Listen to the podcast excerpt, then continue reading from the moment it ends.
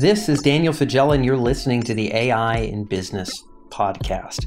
When we record episodes, we are often trying to find the most experienced people in a given space or sector, people that really have something unique and important to say. We've had heads of AI at a US Bank or Zurich Insurance or former head of AI at HSBC in, in the financial services side.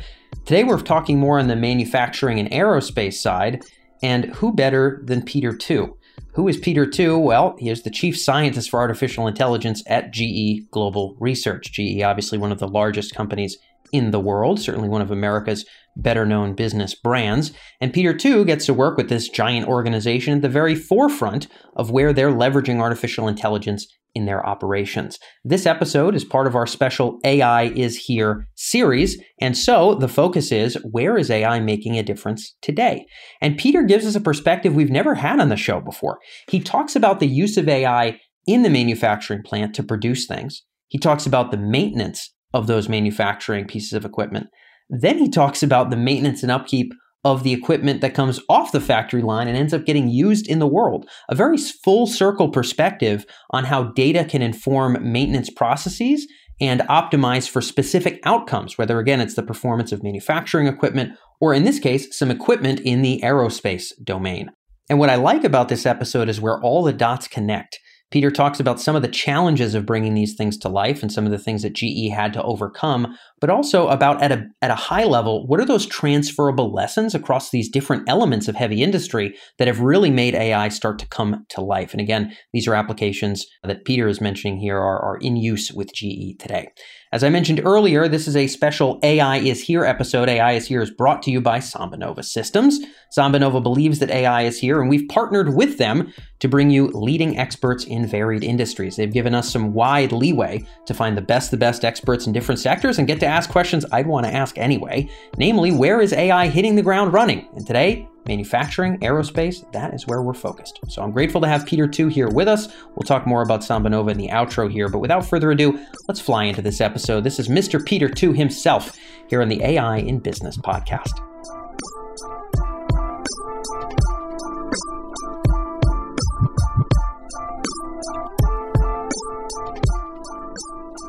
So, Peter, thank you for joining us again here on the program.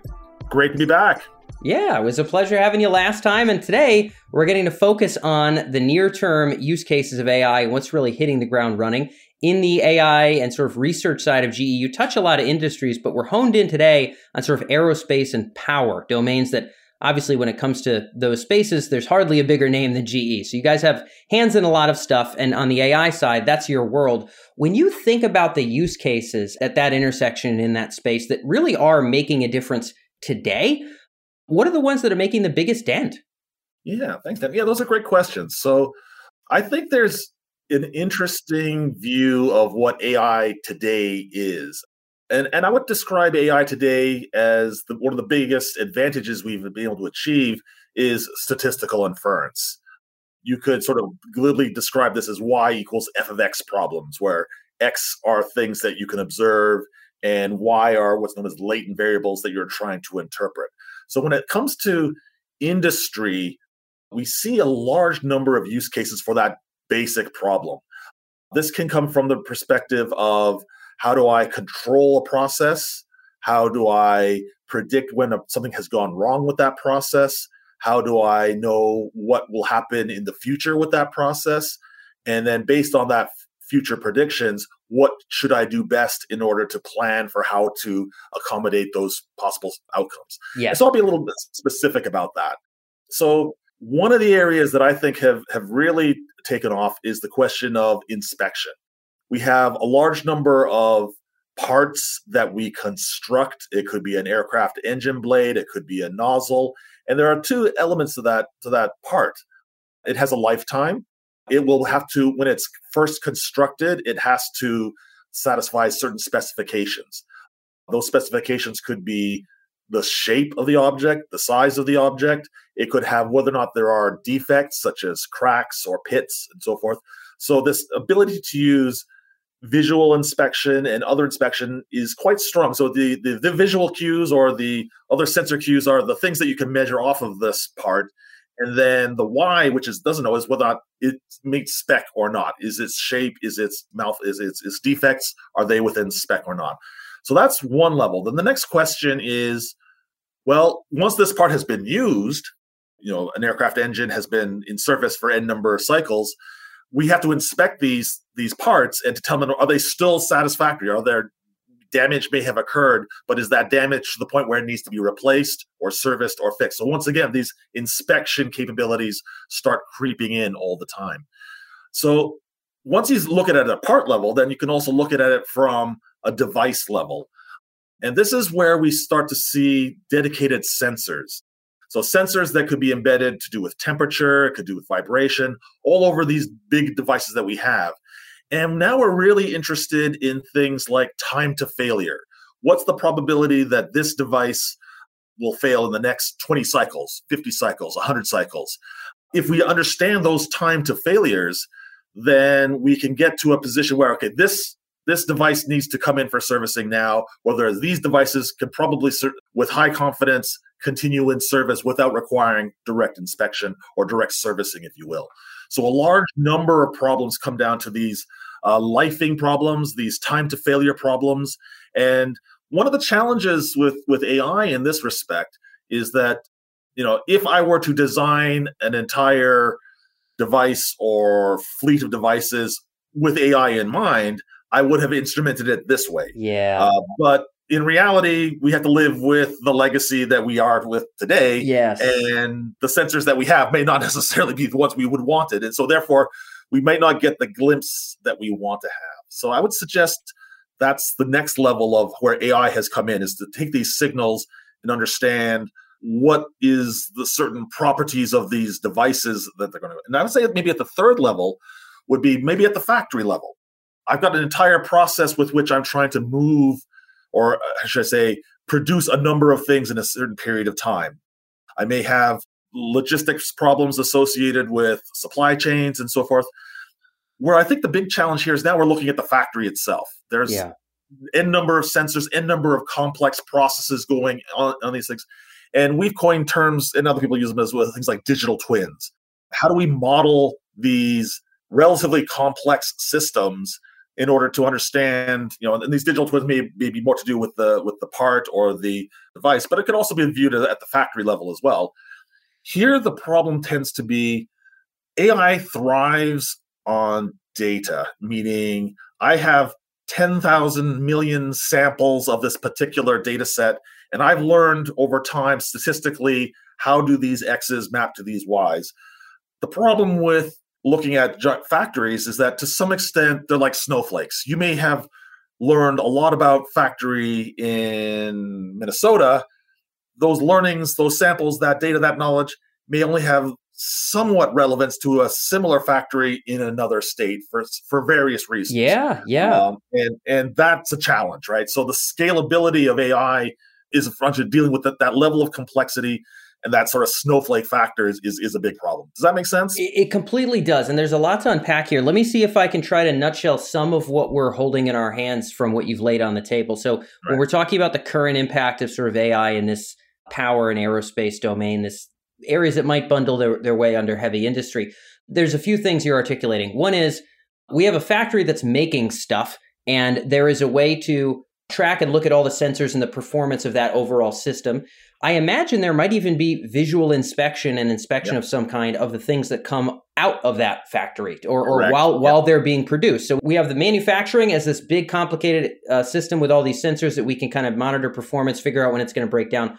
We have inspection of the stuff it's making. Then we have inspection of that same stuff when it's in the real world and seeing if That's it's right. going to break down when it's in the real world. So inspection of it off the conveyor belt, inspection of it when it's in the darn world. And then we also have the application of sensors to those big systems that those parts yep. are a part of, such as a jet engine or an airplane or right, right, whatever right. the case may be. So we sort of have inspection on both the manufacturing and the real world kind of transportation side. And then we have the kind of predictive maintenance sensor optimization stuff on both sides. And certainly in both cases, to your point, we deal with the snowflake scenario. No two factories are the same. You know, when we work with people that are working with even very small machinery, they'll say, hey, no CNC presses are the same yep. exactly, right? There's exactly. one of them. There's one of them that has been working on different uh, kinds of outputs for a while and so it runs a little bit differently for some weird reason or even if they're both right off the shelf and operating in the same conditions sometimes different sensors are going to act differently and, and we're going to have to kind of deal with their idiosyncrasies it doesn't sound Indeed. like that's entirely prevented these technologies from making a dent clearly that's a barrier what do you think has allowed this industry? You know, five years ago, maybe this was even more of a daunting task than it is today. What do you think has allowed us to see ROI and see an impact in the space despite those challenges? Well, part of it has been the algorithmic advances we've had. I would say a large number of AI attempts in the past have been based on models that we have tried to craft and engineer by by hand, if you will. You know, I, I, believe this is this particular mathematical formulation, and lo and behold, it doesn't really apply to that much. What we've learned through deep learning and other statistical inference engines is that if we can go more from the data to the outcome, we do well. Now, I don't want to suggest that everything is data driven. The physics itself is also important. So the, the understanding of the physics of thermodynamics, of friction, of chemical processes, material properties, the more and more that we've been able to inject that innate scientific knowledge we've had into these data driven models, I think has given us a significant boost in terms of their robustness for two reasons. One, you don't, if you actually understand the physics of a thing, you need less data to understand the phenomenon around that. If you don't understand the physics, the data is going to have to teach you both the statistics and the physics itself. Huh. So I think our ability to inject physics directly into these deep learners and, and other methods, I think that has provided a kind of robustness to two things. One, the snowflake factor, and two, the fact that, that data samples themselves may be limited. And, and maybe I can also add one other thing to that is that there's one thing about the you know variability of the part the variability of the things but also there's the variability of the experience of that part. So if you run an aircraft engine in saudi arabia for instance you're going to have a lot more sand to deal with than if you did run that thing in sort of nova scotia. Yeah. Whereas also if you knew that that that aircraft had five hard landings in the last six months that's going to be a big difference between something that has had nice soft landings for the last two years. And so, as we've used these AI coupled with our experiences of these devices in the real world, we're starting to understand more of the nuances associated with these experiences. And that starts to add more and more towards the robustness of these systems. So, as, as we see yeah. more and more uptake, I think those are the types of things that are contributing to it, if that makes sense. It does. And I've got one other question here on the near term before we pivot to the future, yep. which is where I know you spend a lot of your mental time there. Where where are things going? Where are things headed? But just to kind of wrap some of this stuff here, I, I actually feel like, and I'd love to know if you agree. You know, following heavy industry for the last half a decade myself here, getting a chat with whether it's folks at Caterpillar or other you know big companies uh, or startups working in the space, it feels like there was this golden dream of grandly transferable predictive maintenance, you know, from similar machine to similar machine or identical machine to identical machine. And it seems like actually a lot of the progress of the tech has been literally embracing we really need subject matter experts in the room. We really need to yeah. deal with the variability and we need to buckle up for all of that up front and set those expectations up front. And of course, the technological advances have also helped us, as you've brought up, and you're very close to that side of things. But it, it feels like actually the acceptance of the fact that this isn't easy and we need multiple brains in the room has actually been kind of necessary to get to where we are now, where you're you're saying this is a really impactful tech. Uh, well, I agree. I mean, the, the idea of where, where, well, where does this scientific knowledge comes from? It comes from the practitioners. It comes from people who have experience with these devices that have been hard won. So I, I, I view your point there about needing the wisdom of people who really understand these things to incorporate that wisdom into the modeling process that we're trying to use. At the end of the day, I think it's and also there's also a question of expectations and there's also a question of acceptance. You might have a great system at your disposal but if it's a black box and the output of that black box is actually quite important meaning uh, lives could be lost assets could be destroyed there is significant risk. I think unless you can explain why an AI is making the decision what it's doing. I think the willingness to accept just a black box technology is is getting less and less simply because if you don't know why it's made this decision, then how can you really trust? I mean, this you know we we've seen how adversarial attacks with just a few pixels here and there can break a stop sign detector.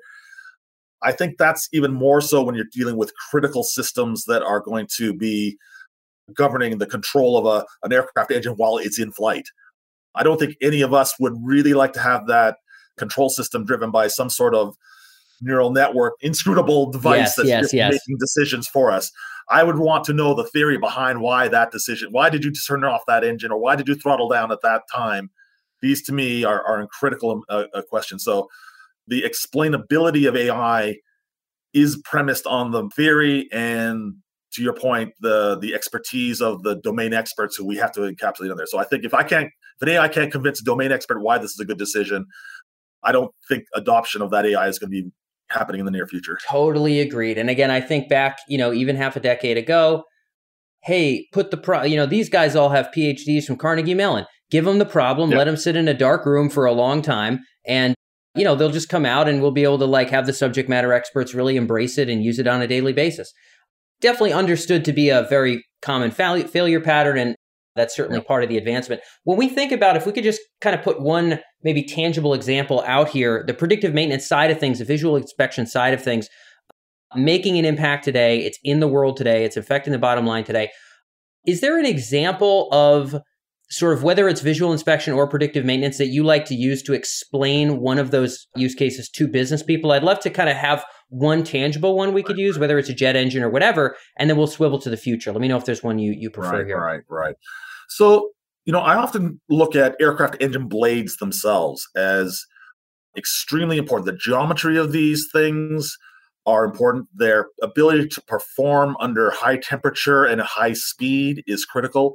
So, the construction of these devices is, is especially with with complex structures is challenging they are going to be defects. These things can't be, and if not at the beginning, certainly after wear and tear, there will be defects. So I would suggest that one of the winning capabilities that we have seen is the ability to take into this process the ability to automatically recognize whether or not a part is within spec or not, and to characterize the state of that part so we could determine whether or not it needs to be, uh, in this case, an aircraft engine blade, to determine whether that blade needs to be replaced, refurbished, or allowed to continue in operation. So, first of all, is it does it meet spec to begin with?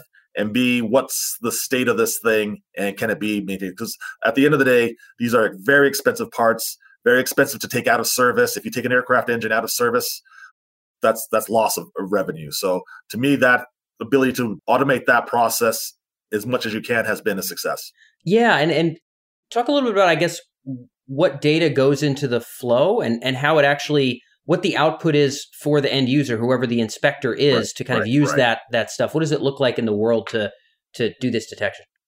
So imagine, if you will, you you take an aircraft engine blade, you put it into a robot which has a certain fixture. It places it in certain locations. It will take various imagery of it from different modalities. It could be pixel based, it could be hyperspectral, it could be thermal imagery, and then from that, it creates a report. It says the following criteria were met in terms of this. It could be sort of shape of the lead edge of the blade.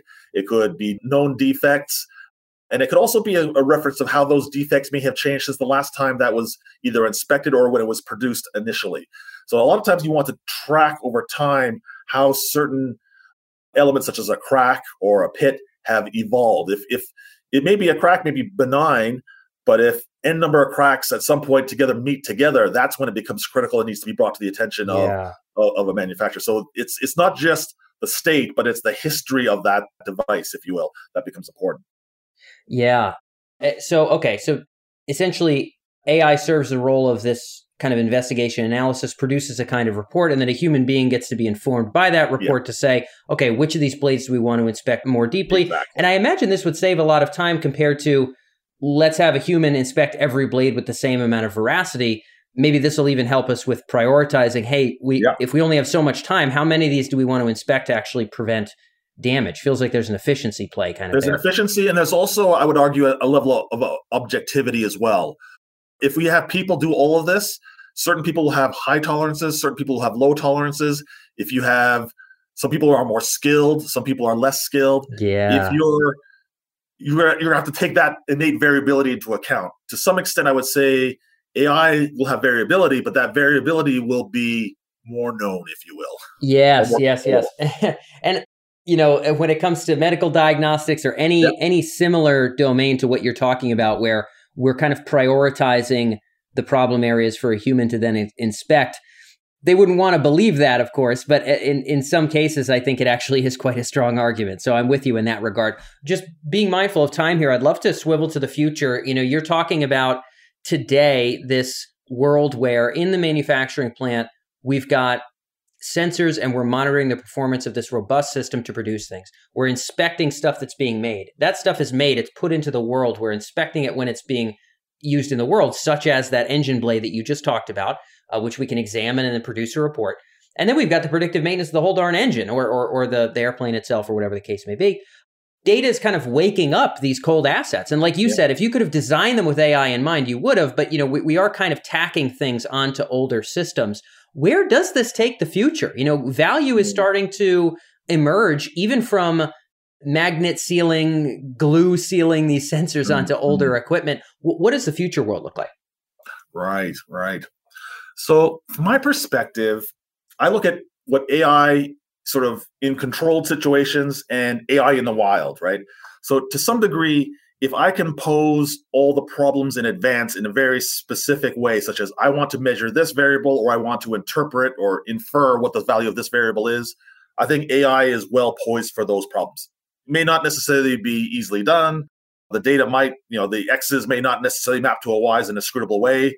Those are different. But in essence, we know generally how to do those problems. Where I think we need to go is what I would call AI in the wild.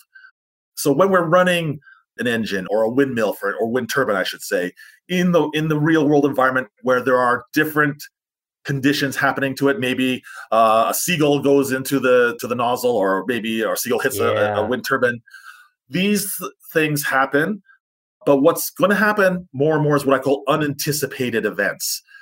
So if I, the engineer, ahead of time can anticipate a particular problem or a particular task that I want my AI to do, we can do that. The problem that happens as you go into the wild is if I don't anticipate this circumstance, how do I have my AI response? So if I have a so what, what I would call the, the next quest of AI has to be going from I'm not in charge of solving a particular task. I am now responsible for the operation of this device or this thing in real world circumstances. So to me, that comes down to this capability of understanding what I call the gist of things and doing the right thing. So if if you can imagine a situation where the aircraft engine for some reason is flown through a volcano ash plume, it may never have occurred to anybody that uh, we would do such a thing. But if it did, what do you do now, right? And and now you have to understand. Well, what does it mean when ashes are hitting not not rocks but ashes? What does that mean chemically? What does that infer? No one has given me that problem ahead of time. Yet I have to sort of infer or get the gist of things. I think this is the most. This is the thing we got. We got to divert airflow at this point in time. We have to change the speed to this level. So it's those dynamic decisions which even you and I would be challenged with. I would argue. Yeah. But those are the things that you know, if, and if you're going to have driverless cars, if you're going to have, you know, CT machines working with people with different unexpected circumstances, and then you're going to have operation of all our big assets in the real world, what happens in, if you have both a, uh, I know uh, in Saudi Arabia, if you have a large gas turbine, what happens if you have both a sandstorm and a typhoon hits it simultaneously? Yeah. You know, what, what do you do? Or if something has happened that, you know, maybe someone dropped a wrench into this thing or inadvertently put a part in wrong what do you do? The number of possible things are, are, are beyond anticipation. If we're going to really trust these AIs, they're going to have to have that gift that we have, which is even though I didn't anticipate the situation, I can sort of get the gist of things. I can get the meaningful understanding of these things. I'm grounded sufficiently in these concepts that I can understand what's really important, what's really going on, and then making the right decision. And I think that's the future of AI. Yeah and just to, to nutshell this as we wrap up, the biggest thing that defines the vision you've articulated and the vision that hopefully our leaders tuned in are going to give some thought to seems to be a different kind of relationship between man yep. and machine. Sort of this acceptance yep. that, you know, my job maybe isn't to steer this one thing or push this set of buttons to, to serve this role, but to sort of orchestrate and observe these various sensors and be able to work with the prompts yep. and intelligence of the machine to sort of you know have this kind of executive function over something that kind of is smart unto itself. I mean that's a different way of training people training pilots training yep. engineers. I mean it feels like that's going to be one of the cultural challenges here but let me know your thoughts. I'm just imagining how we're going to make it.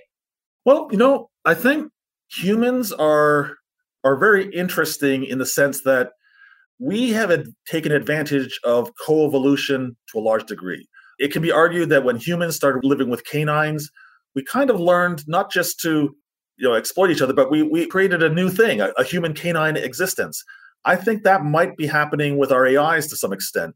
Is that they will expand? I mean, we will be able to concentrate more on the things that we do better, but in a way that the AI might free us from that. So I think this coevolution of people and AIs will be an interesting thing. And I think it will happen in our manufacturing processes and other processes as well is that it's not just going to be an efficiency gain. It'll be a situation where I can relegate certain responsibilities to my AIs and I can take on new responsibilities that I couldn't have done before. And the combination of the two, I think, will take us to some interesting places, is my suspicion. Yeah, well, I, will tell you what, that's a podcast unto itself, Peter, and hopefully we have the excuse to do it. The, the the future of sort of where the symbiosis ends, everywhere from work to leisure to you name it. I mean, will be interesting as heck in the next 15 years, that's for sure. I'm aware of where we are in time for this episode, but Peter, it's been a pleasure having you back on the program. Always fun to chat. Thank you for joining us. Thanks, Dan, and we'll look forward to talk to you next time.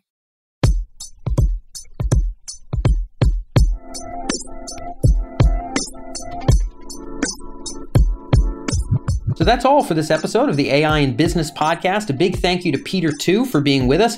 I hope that as our listener, this kind of full circle approach to the leveraging of data in heavy industry was helpful. I liked the ability to talk about maintenance in manufacturing and then maintenance for what gets pumped off the manufacturing line. How are those similar? How are those different? Where are the dots connected? What are the questions we need to ask to make those come to life? I very much appreciated Peter being able to share that, and I hope that it was useful for you. Again, as I mentioned before, this is one of our AI is Here episodes brought to you by SambaNova. You can learn more about SambaNova at sambanova.com slash AI-is-here easy enough to find that little landing page there and learn more from them. We have more episodes coming up in this AI is Here series every Wednesday, so be sure to stay tuned. This has been a fun one for me. I hope it's been for you as well. And I look forward to catching you in the next episode here on the AI in Business podcast.